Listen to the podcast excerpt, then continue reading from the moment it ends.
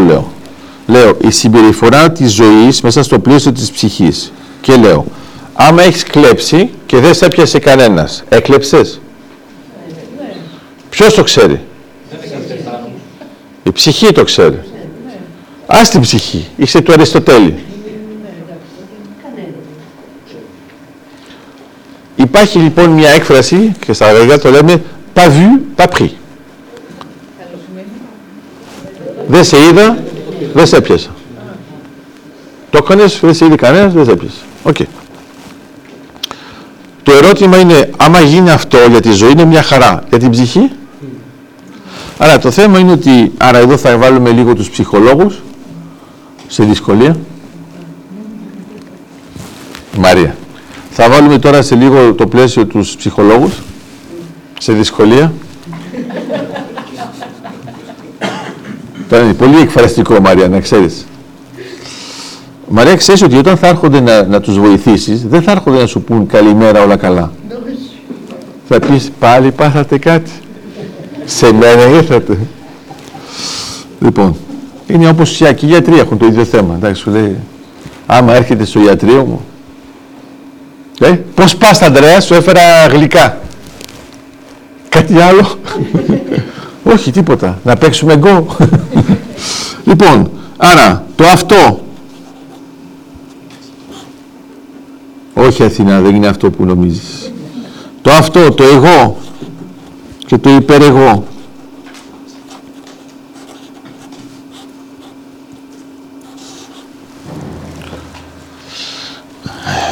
Κάνετε πολλά πράγματα που λέτε ότι το κάνετε για το εγώ σας. Βέβαια το λέτε και όπως έκανε ο Ιωάννης. Ο Ιωάννης τι αποφάσισε λέει ε, θα βάλουμε αυτό εδώ διαγώνια να το βλέπουν όλοι ενώ όλοι ξέρουμε ότι το βάλαμε εδώ επειδή η πρίζα δεν έφτανε. Πού είναι οι άλλοι που με ακούν; Ναι, ναι, ήταν για να βλέπετε καλύτερα. Έτσι έγινε Ιωάννη. Μπορείς να πεις ναι έτσι το είπα. ότι έτσι είναι είναι άλλο. Άρα κάνουμε πολλά πράγματα για το εγώ και η ψυχολογία η κλασική λέει ότι το υπερεγώ ελέγχει τι λέει το εγώ. Αλλά μερικές φορές το εγώ την πατάει και κάνει μερικά πράγματα για το αυτό. Συνήθως όταν κάνουμε για το αυτό δεν θέλουμε να το λέμε.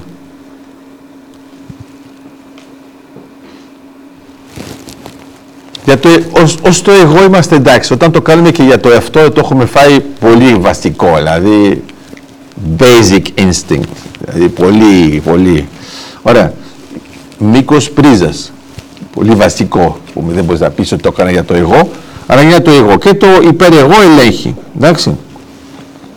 Άρα, τώρα σας το λέω αλλιώς. Όταν κάνετε μια συμπεριφορά και νιώθετε καλά, νιώθετε καλά αν το εγώ σας νιώθει καλά ή αν το υπερεγώ σας νιώθει καλά ή αν το εγώ σας νιώθει καλά αλλά το υπερεγώ δεν νιώθει καλά ή αν το υπερεγώ νιώθει καλά αλλά το εγώ δεν νιώθει καλά.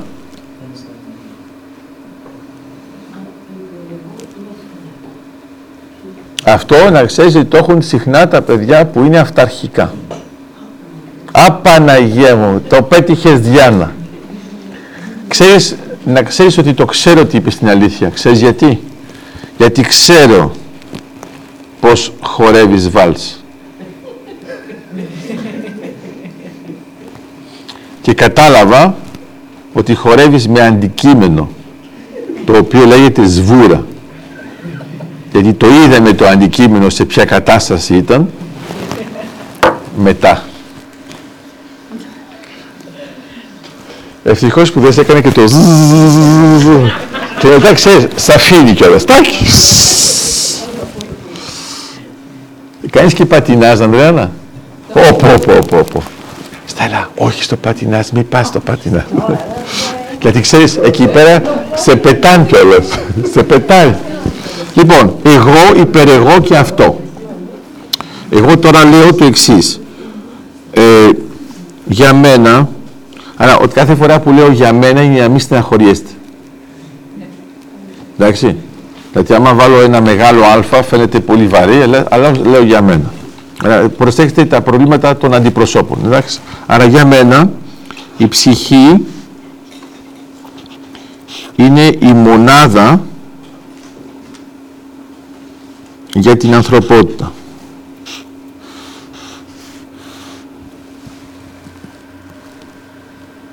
Δεν είναι η ζωή, είναι η ψυχή. Θα μου πείτε γιατί επιμένω πάνω σε αυτό, γιατί άμα ήταν η ζωή μόνο, τους νεκρούς δεν τους πετάμε. Άρα, άρα ή έχω, εδώ έχουμε ένα πρόβλημα συνοχής σκέψης. Ή λες, ναι, αυτοί που είναι νεκροί, είναι σημαντικό, είναι η μνήμη μας, τα είναι η ζωή, άντε και η αγέννητη, η αγέννητη για να μην παιδευτείτε, ας πούμε ότι είναι έγκυος η γυναίκα, είναι μέσα το παιδί, το έχετε δει με την ήχο. Ε; Αυτό είναι αγέννητο. Δεν σας βάζω τα πια άλλα αγέννητα, γιατί μετά η Μαρία θα πει όχι και τα άλλα, δεν ξέρω. Λοιπόν, αυτά. Μονάδα. Εδώ αναφέρομαι διακριτικά, αλλά επειδή κατάλαβα... Όχι Μαρία, περίμενε. Θες να μιλήσεις πριν τον Leibniz. Μοναδολογία.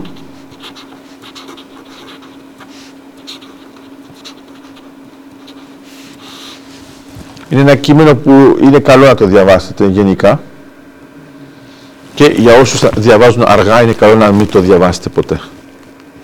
Γιατί μπορεί να μείνετε όλη τη ζωή σας πάνω στη μοναδολογία, το αφήνουμε. Άρα, Leibniz. Α; Άρα η μοναδολογία θα έχει σημασία όταν κοιτάζουμε την μονάδα. Εμείς έχουμε φτιάξει και την ομαδολογία. Άρα αν πιστεύετε ότι δεν διαβάζετε την ομαδολογία, είναι λάθος αν διαβάζετε το όπους.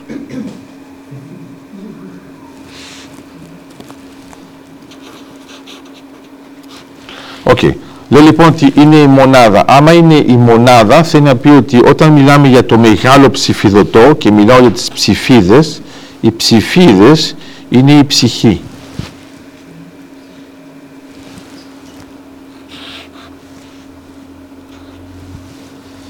Άρα, γιατί επιμένω πάνω σε αυτό, γιατί υπάρχουν ε, μερικές παρερμηνίες που είναι θεμελιακές και είναι κρίμα.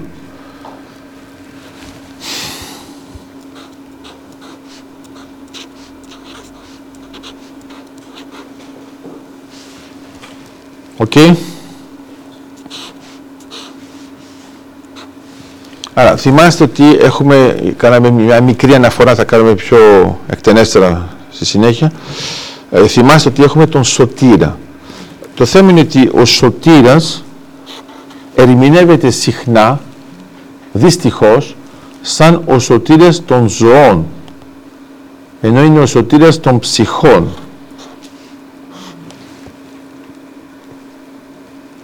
Okay.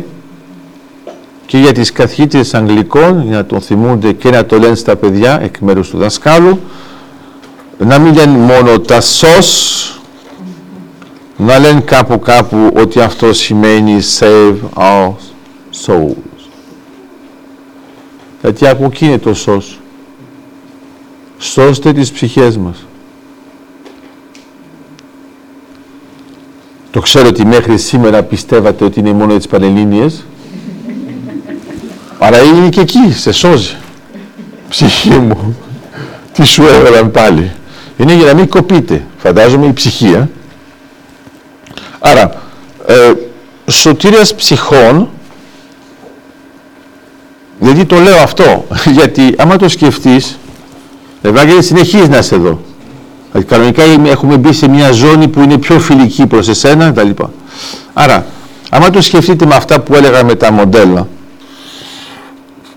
πρέπει να το σκεφτείτε τώρα λίγο πιο θεμελιακά. Φανταστείτε ότι είναι όντως μόνο ο σωτήρας των ζώων. Μετά θα πείτε, καλά ρε παιδιά, μετά τι κάνουμε; Μετά δικό το θέμα.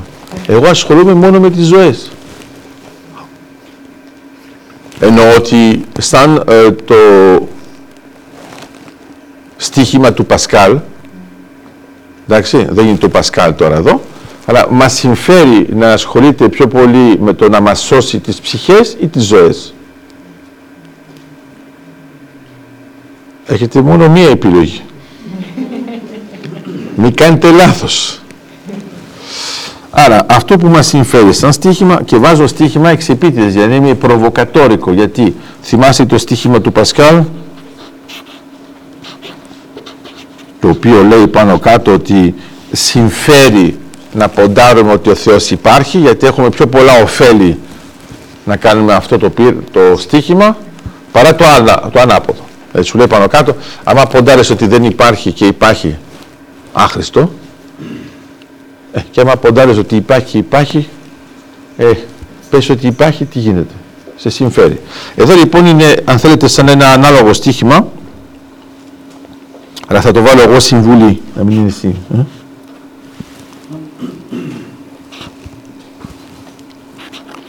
Είναι cute η Μαρία. Για να μου πει ότι δεν φαίνεται κάνει. Κάνει ότι δίθεν διαβάζει. Συμβουλή λοιπόν Μαρία. Άρα η συμβουλή είναι σωτήρας ψυχών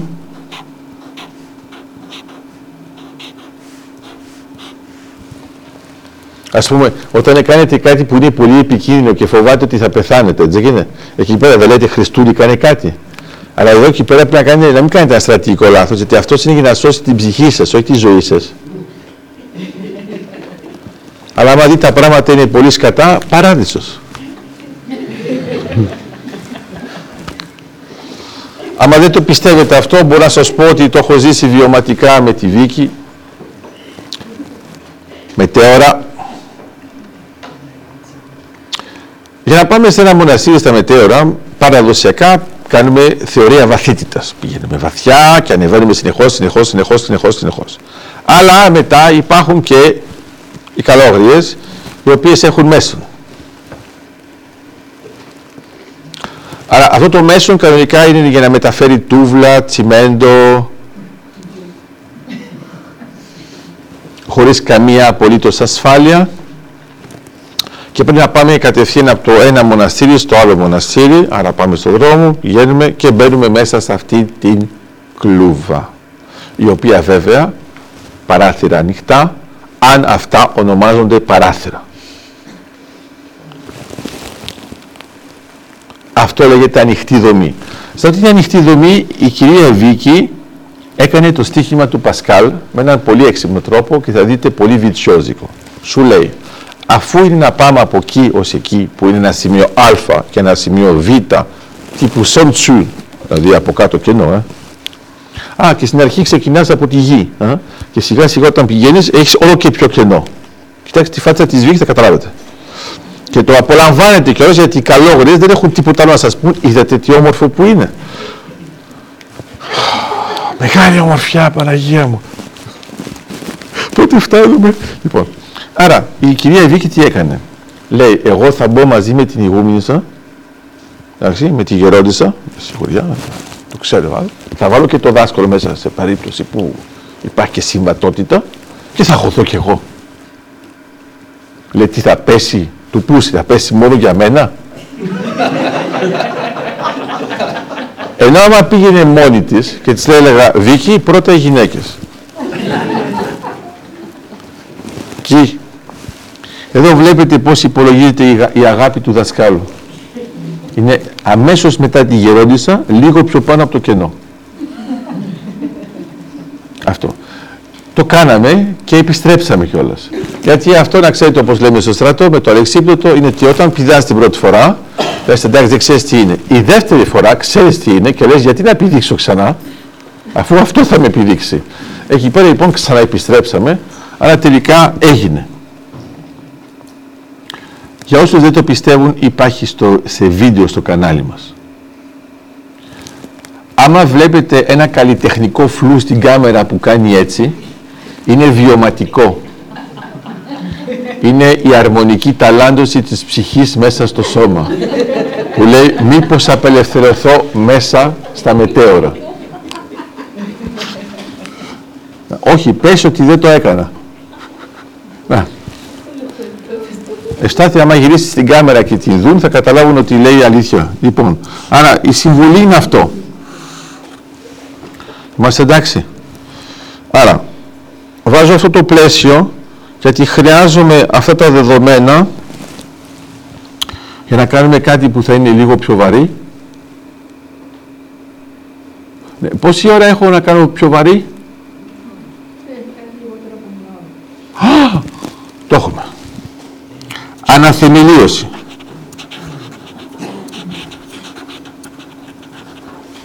Άρα, για τον Λάμπρο, που έχει όνομα και πράγμα, η αναθεμελίωση λάμπρο μου είναι πιο σημαντική από το θεμέλιο.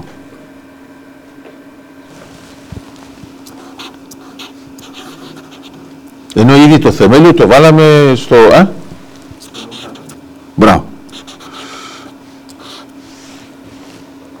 Με αυτό θέλω να ασχοληθούμε τώρα. Θα μου πείτε γιατί υπάρχει αυτό το ερώτημα. Αλλά ξαναλέω, είμαστε εντάξει, είμαστε στη βαθύτητα, είμαστε στη συνέχεια, χρειαζόμαστε συνοχή και συμβατότητα. Okay. Άρα, αυτό θα μας επιτρέψει να περάσουμε από το ένα στο πολύ και όχι Αθηνά το 8 πεσμένο. Και η ιδέα ποια είναι, είναι ότι πώς θα περάσουμε από το solfège contrepoint harmonie.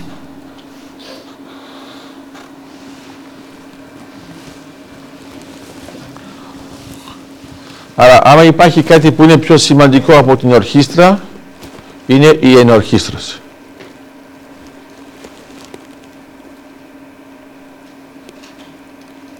Δεν βλέπετε ορχήστρα να παίζει χωρίς παρτιτούρα.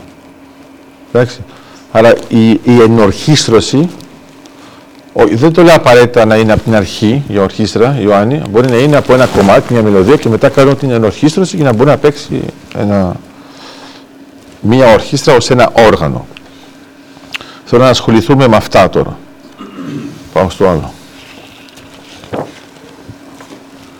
Τι δεν έχω βάλει, να σας βάλω πράσινο. Αυτά θα μου έχουν παράπονα. Σελίδα. Ναι. Στο προηγούμενο ερώτημα με το εγώ και το υπερεγώ. Η σωστή απάντηση ήταν ότι όταν πρέπει να είναι καλά και το εγώ και το υπερεγώ. Το ξέρεις κάτι, στα μαθήματα που έκανες στην ψυχολογία, σου λένε συχνά να λες η σωστή απάντηση, σου λένε να λες τέτοιο πράγμα; Δηλαδή, ας πούμε, έρχεται ο άλλος και λέει να κάνω αυτό, ποια είναι η σωστή απάντηση και εσύ λες αυτό είναι το σωστό. Όχι, όχι. Αλλά εσύ γιατί το ρωτάς, επειδή λες δεν είμαστε στην ψυχολογία, μπορώ να το προλάβω. Η σωστή απάντηση είναι να είναι χαρούμενη η ψυχή. Και είναι κρίμα, άμα το σκεφτείς, ότι ενώ μιλάμε για ψυχολογία, ασχολούμαστε με το αυτό, το εγώ και το υπερεγώ. Αλλά δεν τολμάμε να πούμε κατευθείαν να είναι χαρούμενη η ψυχή. Δεν θέλω να βάλετε να είναι χαρούμενη η ψυχή. Η χαρά της ψυχής.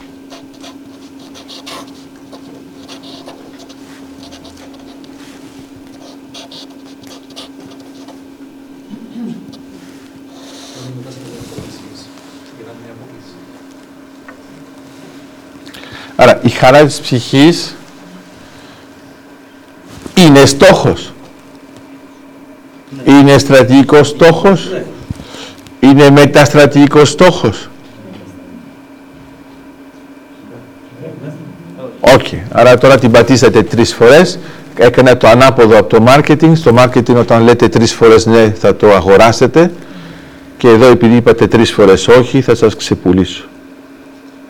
Ξεχάσατε ένα πράγμα. Η χαρά της ψυχής είναι όραμα.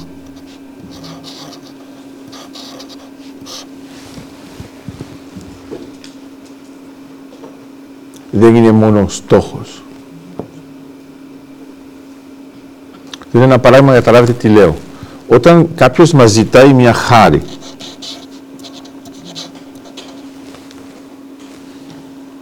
και την κάνουμε τη χάρη δεν του παράγουμε χαρά. Αυτό εδώ είναι στόχος. Δηλαδή μας ζητάνε μια χάρη, προσπαθείς να βρεις μια στρατηγική που θα υλοποιήσει αυτή τη χάρη, παιδί μου, εντάξει. Αυτό όμως, ειδικά με τους μαθητές και με τις μαθήτριες, δεν φτάνει. Ποτέ. Η χαρά έχει ένα πεπερασμένο μήκος όσο αφορά τη διάρκεια, αλλά το θέμα δεν είναι να είμαι χαρούμενος ή χαρούμενη, είναι πόση ώρα θα είμαι χαρούμενος και χαρούμενος. Κατά συνέπεια, είμαι αναγκασμένη να ζητήσω δεύτερη χάρη. Γενικεύω είμαι αναγκασμένη να ζητήσω πολλαπλές χάρες και να έχω μια πολλαπλότητα χαράς που επιτέλους να μου παράγει χαρά ψυχής. Άρα έχουμε μία χάρη, μετά πάμε στο πολλαπλό για να έχουμε τελικά την ψυχική χαρά. Θυμάστε τι σου έλεγα για τις μάχες και την σωστή πλευρά της ιστορίας. Θες να κερδίσεις μια μάχη ή να χάσεις μια μάχη; Δεν θυμάστε μόνο τη Χίνα. Α, τον πόλεμο, μπράβο. Λοιπόν, ε, είναι ακριβώς αυτό. Είναι ψυχοπόλεμος.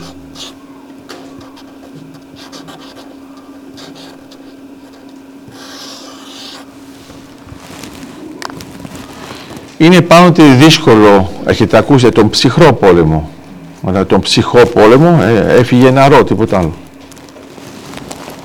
Άρα, ο ψυχοπόλεμος ουσιαστικά τι είναι; Είναι η αντιπαράθεση μεταξύ της ανθρωπότητας και της βαρβαρότητας.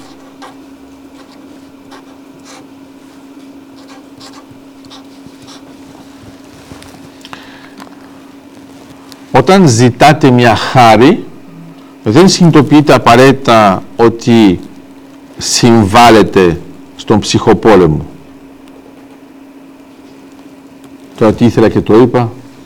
Άμα είναι έτσι τότε εντάξει, εδώ θα ζητήσουμε ε, οπλοστάσιο. Λοιπόν, συμβάλλετε γιατί ε, παράγεται χαρά στο τέλος. Αλλά μπορεί να πείτε στο χαρά στον εαυτό σας, που μπορεί να φτάνει, αυτή η χαρά στον εαυτό σας παράγει μετά χαρά.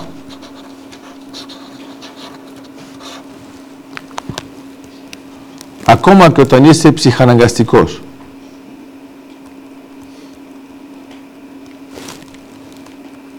Δηλαδή, Λάζαρε, ακόμα δεν κατάλαβες ότι έχεις παράγει χαρά με το ακορντεόν σου. Το κατάλαβες. Ε, δεν έχεις καθόλου μετά χαρά. OK. Okay. Φαίνεται, ας πούμε, από το ύφος σου τώρα ότι είσαι χαρούμενος. Εδώ έχεις μια χαρά, ας πούμε, του Γιώργου της Κρήτης. Γιώργο, κοίτα τη χαρά του Λάζαρο, δεν είναι το ίδιο με σένα. Ε; Εγώ νιώθω έναν ισομορφισμό. Πρέπει να δείτε τη χαρά που εκφράζει ο Γιώργος όταν μάθει, κάνουμε μάθημα για τη γέννηση. Θυσία του Αβραάμ.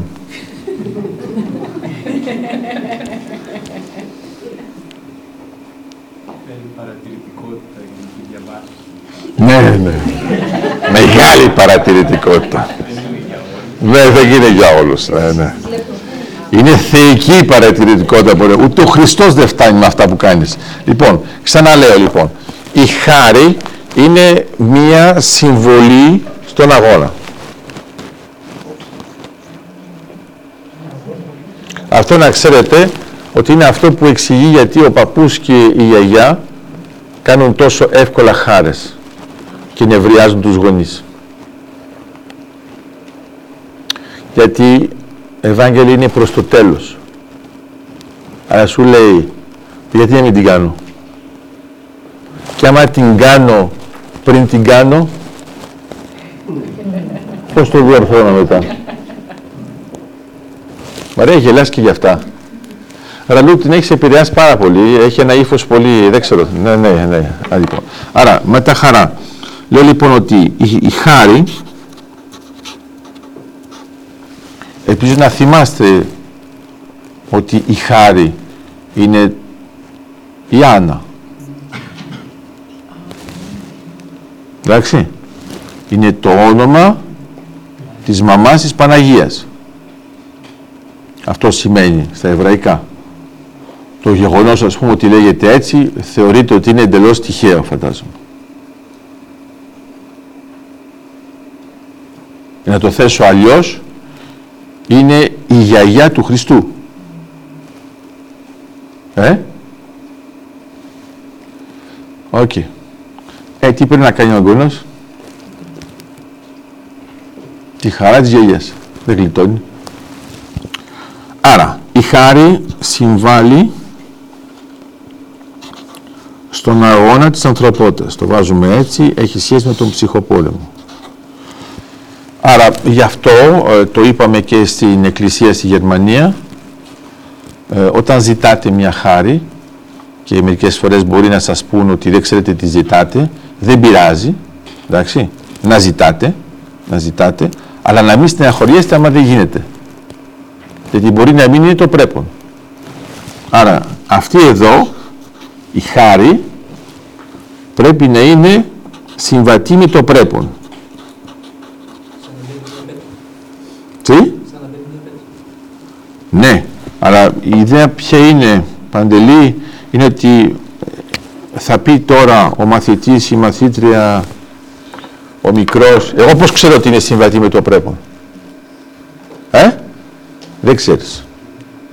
Αλλά, άμα το ζητήσεις, θα το μάθεις. Άμα δεν είναι, OK, okay, μήπως μοιάζει με μια ανισότητα. Ανισότητα.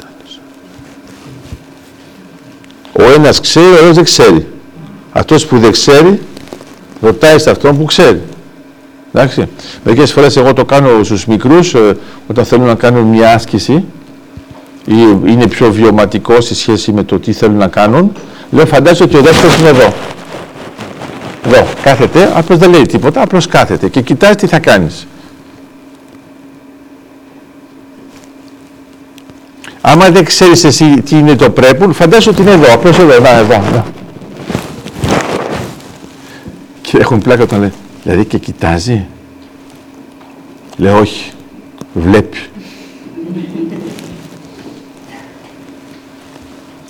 OK. Okay. Άρα, ε, άρα δεν είναι ανάγκη να, να μεταφέρεται όλο το Θεό. Εντάξει. Ένας μικρός δάσκαλος φτάνει.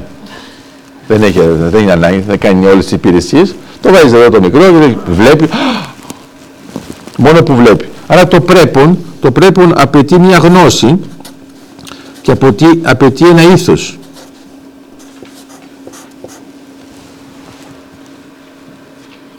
Είναι αυτό, ε, εγώ το, το κάνω εύκολα και όταν ε, μιλάω στην Κυριακή για την τροπέτα και όταν μιλάω και στο Λάζαρο για το ακορδεόν, πολύ συχνά θα δείτε ότι εγώ συμπεριφέρομαι σαν ε, μικρό παιδί και λέω αυτό γίνεται, αυτό τι κάνει, αυτό μπορώ να πατήσω, γιατί δεν ξέρω. Οι άλλοι που το παίζουν μουσική δεν ρωτάνε γιατί αυτοί ξέρουν. Ενώ εγώ ξέρω ότι δεν ξέρουν, γι' αυτό δεν ρωτάνε. Στην πραγματικότητα εδώ είναι το παράξενο. Αυτός που δεν τρέπεται να ρωτήσει, ξέρει πιο πολλά από αυτόν που ντρέπεται. Γιατί δεν του καίτε καρφί. Δεν πειράζει. Εντάξει, θα το μάθουμε. Επειδή δεν, δεν πρέπει να είμαστε ειδικοί σε όλα. Okay. Άρα, αν πιστεύουν μερικοί ότι είναι ειδικοί σε όλα,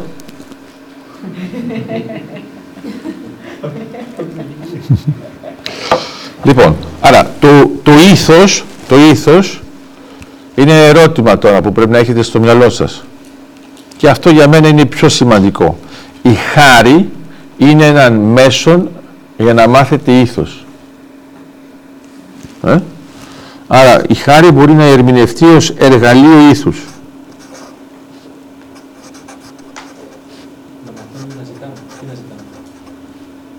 Δεν ξέρεις τι να ζητήσεις, αλλά από το αυτό που θα πάρεις θα ξέρεις αν γίνεται. Ναι, γιατί ξέρεις ότι αυτό είναι πρέπον.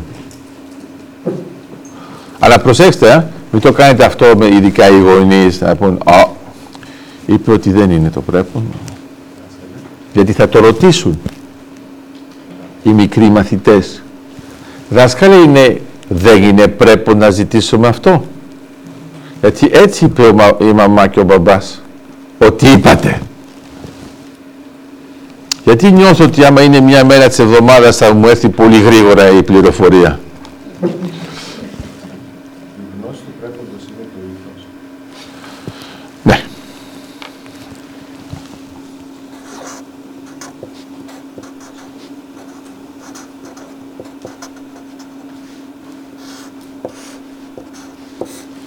Άρα το βλέπεις τώρα ότι σου επιτρέπει να το εξερευνήσεις π.χ. μπορεί να είναι απλό όπως είναι στο Skype, δηλαδή ρωτάς ε, αυτό γίνεται. Αλλά σας το είχα πει αυτό σαν παράδειγμα που μου αρέσει πάρα πολύ όταν, όταν βρισκόμαστε με ανθρώπους ε, με εταιρείες υψηλής νοημοσύνης, γιατί όταν κάποιος παρουσιάζει στους άλλους ένα νέο παιχνίδι. Αλλά, αλλά το παίζουμε ζωντανά. Δεν, δεν προσπαθούμε να νικήσουμε, να χάσουμε, στα τέτοια μας. Αλλά το παίζουμε ζωντανά. Και λες αυτή η κίνηση, και έχει πολύ πλάκα όταν η κίνηση που προτείνεις είναι πολύ γαμάτη και όλες χάνει μετά. Και λέει ναι, είναι καλή. λέει καλά ρε με δουλεύει, σου έχω εξηγήσει το παιχνίδι, βρίσκει και μια καλή κίνηση και θα χάσω κιόλας. Αλλά δεν μας νοιάζει. Γιατί ουσιαστικά αυτός κέρδισε επειδή σου έμαθε αυτό το παιχνίδι και το κατάλαβες γρήγορα. Εντάξει. Λες εσύ ρε παιδί μου, εγώ αυτό το παιχνίδι έκανα, ξέρω εγώ, τρεις μήνε να καταλάβω πώς λειτουργεί. Το δείχνεις λοιπόν σε έναν τύπο, και την ώρα που του το δείχνεις, αυτό σε νικάει. Δεν είναι εκνευριστικό. Όταν είσαι σε χαμηλό επίπεδο είναι πολύ εκνευριστικό. Ενώ κανονικά πρέπει να πεις, Α, gift. Δώρο. Μόλις τώρα αυτός που έχει αυτές τις ικανότητες έμαθε και αυτό. Χάρη σε μένα. OK, okay, να το πάρω αλλιώς, γιατί έχω και μερικά τσόκαρα ακούω εδώ.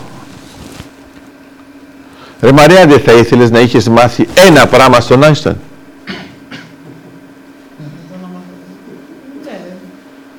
Ναι, ρε παιδί μου, ξέρω εγώ το GPS. Το οποίο λειτουργεί με σχετικότητα, αλλά τέλος πάντων.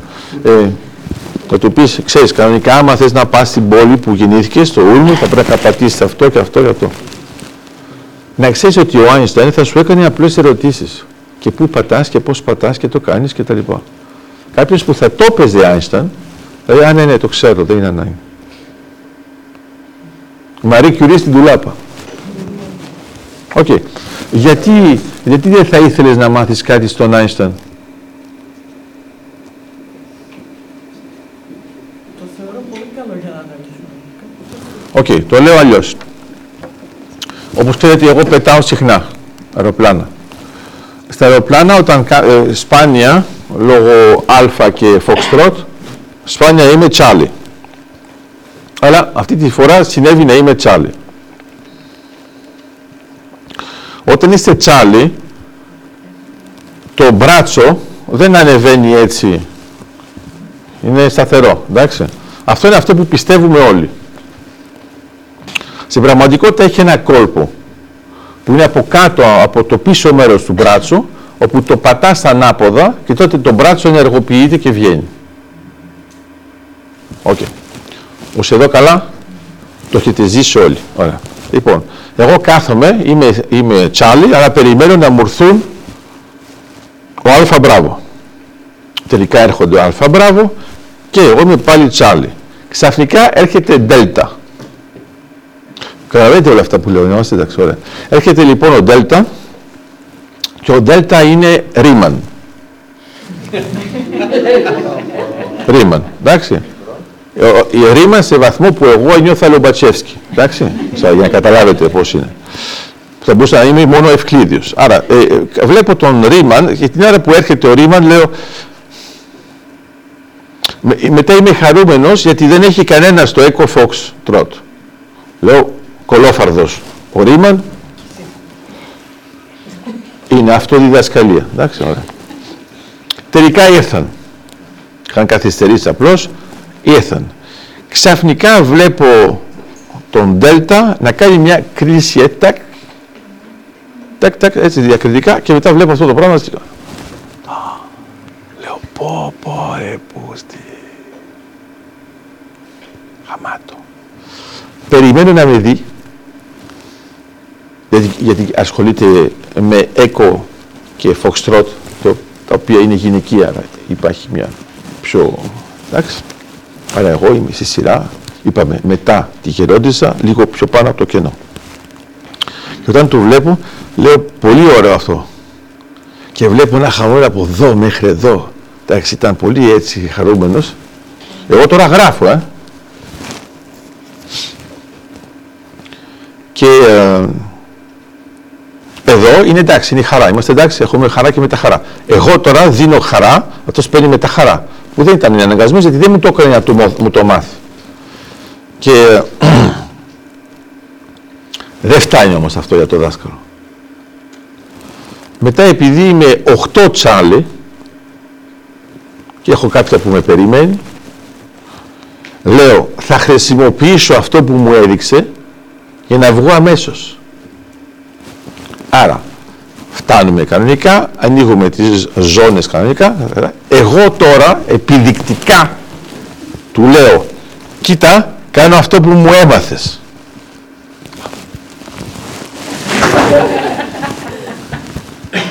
Λωρίδα του Μόμπιους. Όχι πια εδώ, μόνο λωρίδα του Μόμπιους και να μην πει πω και πολυκυκλικό δεσμό και θυμηθεί η Λάρισα. Και τον βλέπω λοιπόν, εγώ τώρα το κάνω, το βλέπω, τον χαιρετάω, του λέω ευχαριστώ, έφυγα, βγήκα πρώτος από το αεροπλάνο. Και με πιστοποίησε ότι αυτός μου το έμαθε. Δεν μπορείτε να φανταστείτε τι χαρά είχα που είχε τόση μεταχαρά και μετά εγώ είχα μεταχαρά της μεταχαράς που είχε χαρά. Και τώρα που σας το λέω πάλι χαίρομαι. Okay. Άρα τι προσπαθώ να πω; Προσπαθώ να πω Μαρία, γιατί να μην χαρείς αυτό. Ενώ εσύ μπαίνεις ακόμα σε αυτή τη μιζέρια, εγώ τώρα θα του μάθω αυτό. Ένας διευθυντής ορχήστρας ξέρει όλα τα όργανα; Μπορεί να ξέρει τις λεπτομέρειες από το καθένα; Ωραία. Αυτούς που διευθύνει μπορεί να είναι οι καλύτεροι στον κόσμο για να του μάθουν μερικά κόλπα από το όργανο τους. Ενώ υποτίθεται αυτός κάνει αυτό. OK; Okay? Άρα που υποτίθεται τον σέβονται γιατί ξέρει, αλλά ξέρει να ζήσει με αυτούς. Δεν ξέρει με την παραμικρή λεπτομέρεια πώς έχει ο κανένας. Για να μην πω σαβρέ, Ε, Λάζαρε, να μην πω σαγκρέ. Ότι το δέσιμο είναι και από πάνω και από κάτω. Αλλιώς είναι τεχνική για να μάθουμε να κάνουμε τάκ, τάκ, τάκ, τάκ πιο γρήγορα. Άρα λέω, όλα, όλα αυτά είναι δώρα. Άρα, έχετε ποτέ σκεφτεί ότι όταν ζητάτε μία χάρη είναι δώρο; Ε, άμα είναι και αυτό, εντάξει. Ε, ναι. Γιατί; Γιατί αυτό που δεν έχετε συνειδητοποιήσει είναι ότι χωρίς αυτό το αίτημα δεν θα υπήρχε δημιουργία. Άσε τη μεταχάρα. Άσε τη μεταχάρα. Έτοιμα, δημιουργία.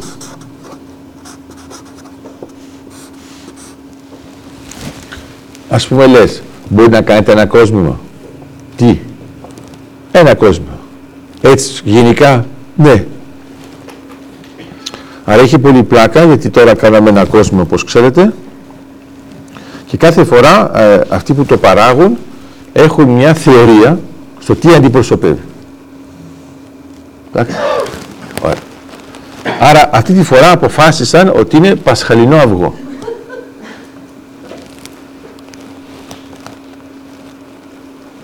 Δείξε ένα πασχαλινό αυγό σου στο Zoom. Πασχαλινό αυγό. Προσέξτε, είναι ο τεχνίτης και ο γιος του. Και λένε, αυτό είναι σίγουρα πασχαλινό αυγό. Έχουν συμφωνήσει μεταξύ τους. Το λένε στη γυναίκα, στη γυναίκα του γιου. Ε; Στη γυναίκα του γιου. Άρα είναι ο Άρης που το λέει στη Διονυσία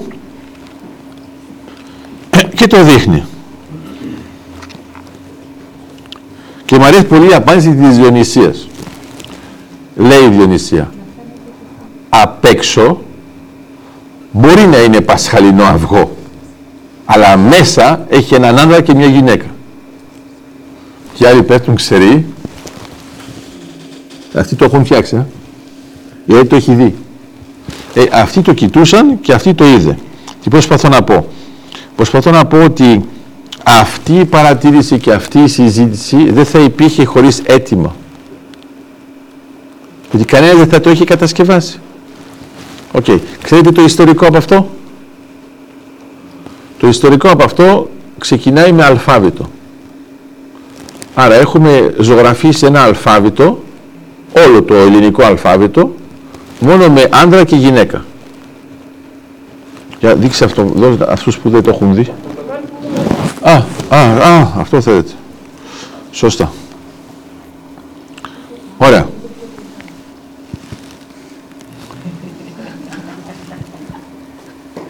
Αυτό ήταν έτοιμα. Λοιπόν, να ξέρετε ότι είμαι σε ετοιμότητα για τα αιτήματα.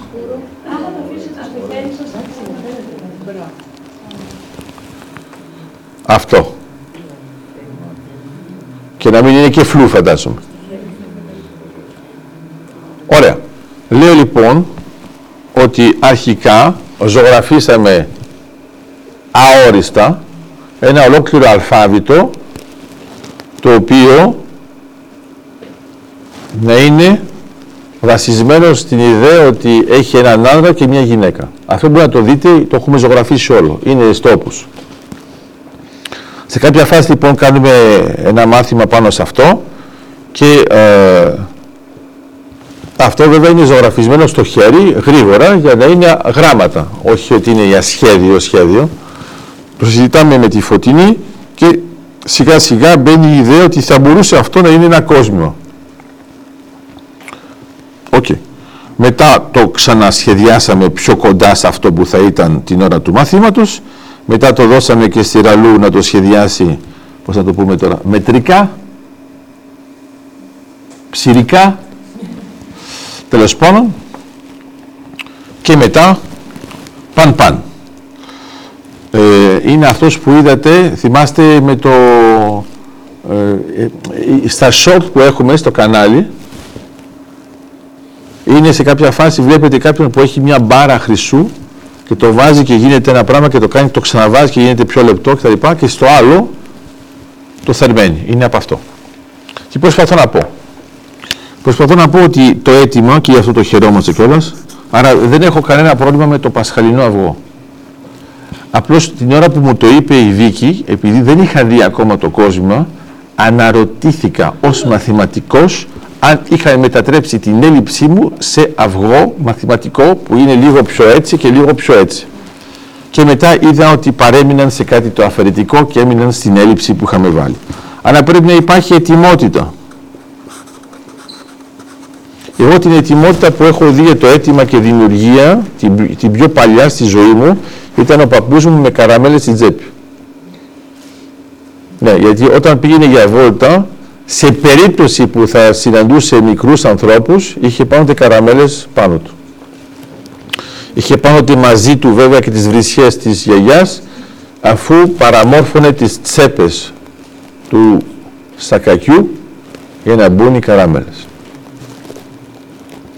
Ήταν βέβαια και γλυκατζής, φαντάζομαι ότι κάπου κάπου για να πηγαίνει πιο μακριά και να παραδίδει περισσότερες καραμέλες, έτρωγε και καμία. Άρα αυτό το αίτημα, ετοιμότητα, θα ήταν καλό να το σκεφτείτε άμα θέλετε να βοηθάτε τους ανθρώπους. Και τώρα το ερώτημα είναι ποιος κάνει το αίτημα και ποιος έχει την ετοιμότητα μεταξύ της ψυχής και της ζωής.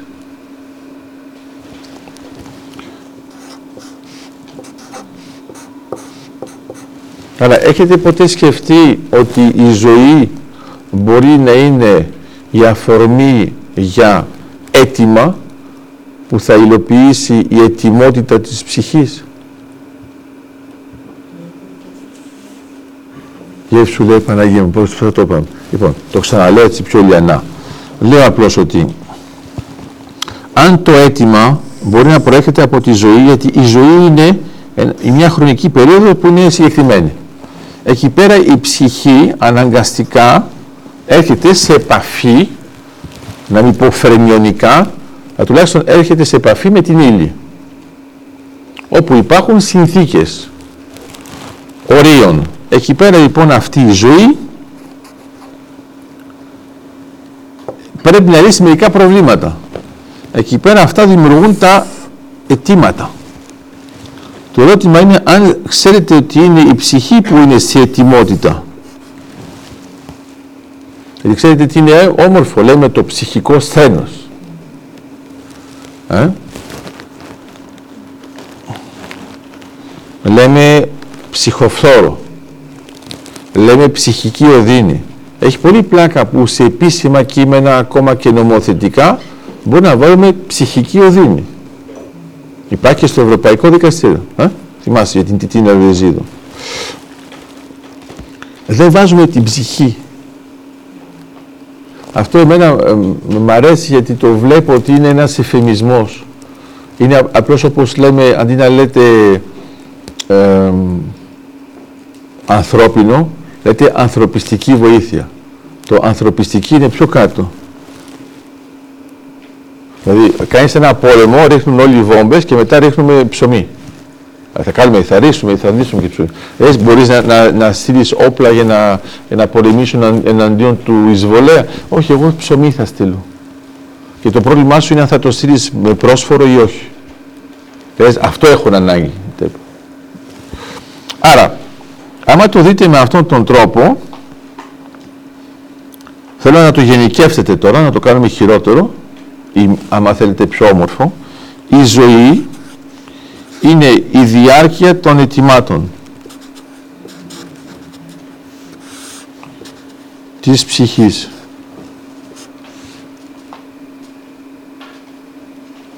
Ορίζουμε το όλο πλαίσιο από την ψυχή. Άρα εγώ αυτό που θα ήθελα, αν το καταλάβετε καλά, όταν θα τελειώσει η ζωή σας, να λέτε έκανα όλα τα αιτήματα. Φανταστείτε λοιπόν κρυφά η λέξη άξιος που λένε στο τέλος να είναι ότι είναι αυτό.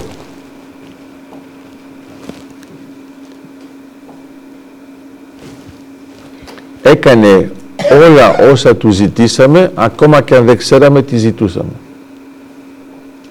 Άξιος. Ε; Θα πω, δεν το λέμε μερικές φορές για έναν πυροσβέστη που μπορεί να έχει θυσιαστεί. Άρα, άμα το δείτε με αυτόν τον τρόπο, μπορεί και να δώσετε με περισσότερο αξία στη ζωή σας. Γιατί, γιατί σχετίζεται κατευθείαν με την ψυχή. Ουφ, ότι δακρύζει κιόλας, δεν μου λέει, είναι πιο κάτω. Λοιπόν, δεν ήξερα τώρα αν έβλεπε ή δεν έβλεπε. Λοιπόν, άρα, λέω, έχετε σκεφτεί ότι η ζωή σας είναι μια ευκαιρία; Όχι να υλοποιήσετε αυτό που νομίζετε, αλλά να ζητήσετε στην ψυχή σας να το κάνει. Του τύπου όσο ήμουν εκεί έκανα αυτά. Δεν θα έχει πλάκα να ξαναβρεθείτε λίγο πιο πάνω. Ε; Και να πεις, ε, εσύ όταν ήσουν εκεί τι έκανες για τους άλλους.